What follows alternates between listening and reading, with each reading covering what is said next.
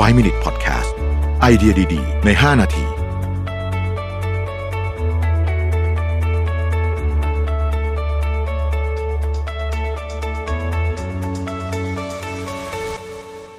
วัสดีครับ 5 minutes นะครับ คุณอยู่กับเราพิธานอุสาหะครับ เราอยู่กับ super level นะฮะ ตอนนี้ชื่อว่านวัตกรรมเท่านั้นที่อยู่รอด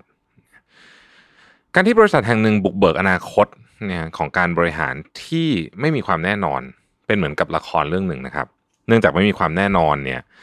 มันจึงเหมือนกับการการมันเป็นงานศิลป์นะเออเป็นงานอาร์ตว่างั้นเถอะนะครับ เราต้อง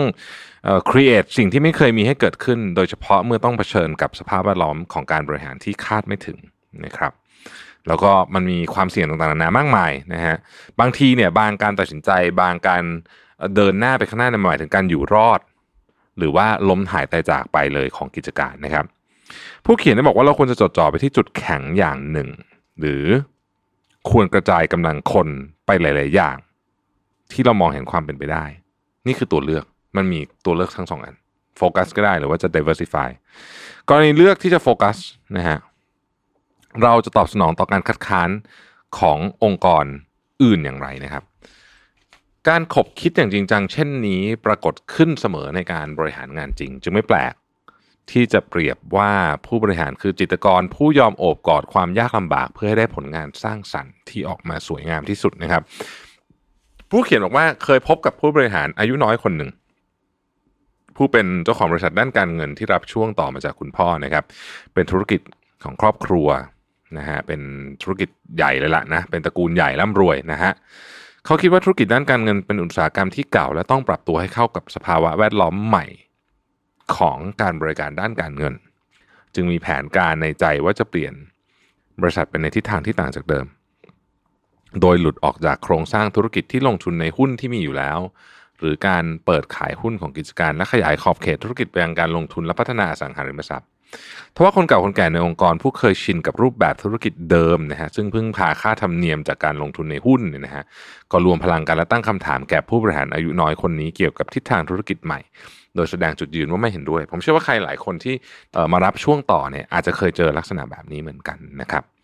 ซึ่งก็เป็นเรื่องที่ธรรมดาเอาว่ากันตามจริงนะฮะคือเวลามันมีการเปลี่ยนแปลงมาก็มีคนตั้งคำถามเป็นเรื่องปกตินะครับผู้เขียนบอกว่า ผู้บริหารหนุ่มคนนี้ก็เออโอ้หนักใจนะฮะหนักใจหนักใจแล้วก็มาปรึกษาว่า เอ๊ะ Samsung Group เนี่ยนะฮะซึ่งแม้ว่า Samsung Group จะประกอบด้วยธุรกิจหลายอย่างเช่นอิเล็กทรอนิกส์การเงิน สถาปัตยกรรมนำเข้าส่งออกและอื่นๆ อีกมากมายเนี่ย แต่ว่าผู้บริหารคนนี้เนี่ยเขาเลือกถามคำถามที่น่าสนใจ เขาถามว่า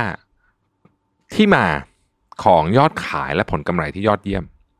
คืออะไร รวมถึงกระบวนการการเลือกและจดจ่อในธุรกิจ ของ Samsung Electronics เรื่องที่เขาสนใจเป็นพิเศษคือวิธีการรับมือกับเสียงคัดค้านในองค์กร ผู้เขียนซึ่งเป็น CEO เนี่ยตอบว่า คุณต้องการให้บริษัทเปลี่ยนแปลงหรือปรับปรุงเพื่ออะไร คุณต้องการให้บริษัทเนี่ยเปลี่ยนแปลงหรือปรับปรุงเนี่ยเพื่ออะไร ผู้บริหารหนุ่มคนนี้ก็คิดอยู่แป๊บหนึ่งก็ตอบว่า ผมต้องการอยู่รอดครับ เป็นคำตอบที่ผู้เขียนบอกว่าน่าตกใจแต่ก็ซื่อตรงดีนะครับ ผู้เขียนตอบหนุ่มคนนี้บอกว่า ถ้าอยากอยู่รอดต้องเปลี่ยนแปลงทุกอย่างใหม่หมด ไม่ใช่แค่ปรับปรุง ดูเผินๆจะคิดว่าการปรับปรุงง่ายกว่า แต่ก็เป็นเพียงการแก้ปัญหาเฉพาะหน้า ขอให้จำไว้ว่า เมื่อเราขับเคลื่อนให้เกิดการเปลี่ยนแปลงในองค์กร stakeholder ทุกคนนะครับโดยเฉพาะ stakeholder ชุดเดิมเนี่ยทุกคนเนี่ยจะต่อต้านการเปลี่ยนแปลงสักเกือบทุกเคส นะฮะเพราะคิดว่าการเปลี่ยนแปลงที่ทางองค์กรจะส่งผลเสียต่อตัวเองผมขีดเส้นใต้ตรงนี้เลยนะคนที่เป็นคนดั้งเดิมเนี่ยหลายคนอาจจะคิดว่าการเปลี่ยนแปลงที่ทางขององค์กรเนี่ยจะส่งผลเสียต่อตัวเอง ด้วยเหตุนี้เมื่อตัดสินใจเดินสู่นวัตกรรมแล้วต้องเปลี่ยนคน ถ้าเขาไม่ยอมเปลี่ยนก็ต้องเปลี่ยนคน อาจจะฟังดูรุนแรงแต่นี่คือความจริง ต้องชดเชยให้บุคลากรเดิมมากเป็นพิเศษ เพื่อทำให้เขาไม่ขัดเคืองใจ แทบไม่มีกรณีตัวอย่างขององค์กรที่ประสบความสำเร็จทางด้านนวัตกรรม โดยยังเก็บคนที่เฉื่อยชาเอาไว้เลยนะครับ ผู้เขียนบอกว่า คุณคิดว่าผมเสนอวิธีโหดร้ายไปหรือเปล่านะฮะแต่ความคิดของผู้เขียนบอกว่าถ้าคนไม่เปลี่ยนยุคสมัยก็จะไม่เปลี่ยน หรือแม้ว่ายุคสมัยเปลี่ยนแต่คนไม่ได้เปลี่ยนง่าย ๆ อย่างไรก็ดี ถ้าไม่เปลี่ยนคน ไม่เปลี่ยนความคิดก็จะไม่มีนวัตกรรม ไม่มีนวัตกรรมก็อยู่ไม่รอดนั่นเองนะครับ ฟังแล้วท่านคิดว่าอย่างไรกันบ้างนะครับ ลองคอมเมนต์กันมาได้นะครับแล้วพบกันใหม่พรุ่งนี้นะครับ สวัสดีครับ 5 Minute Podcast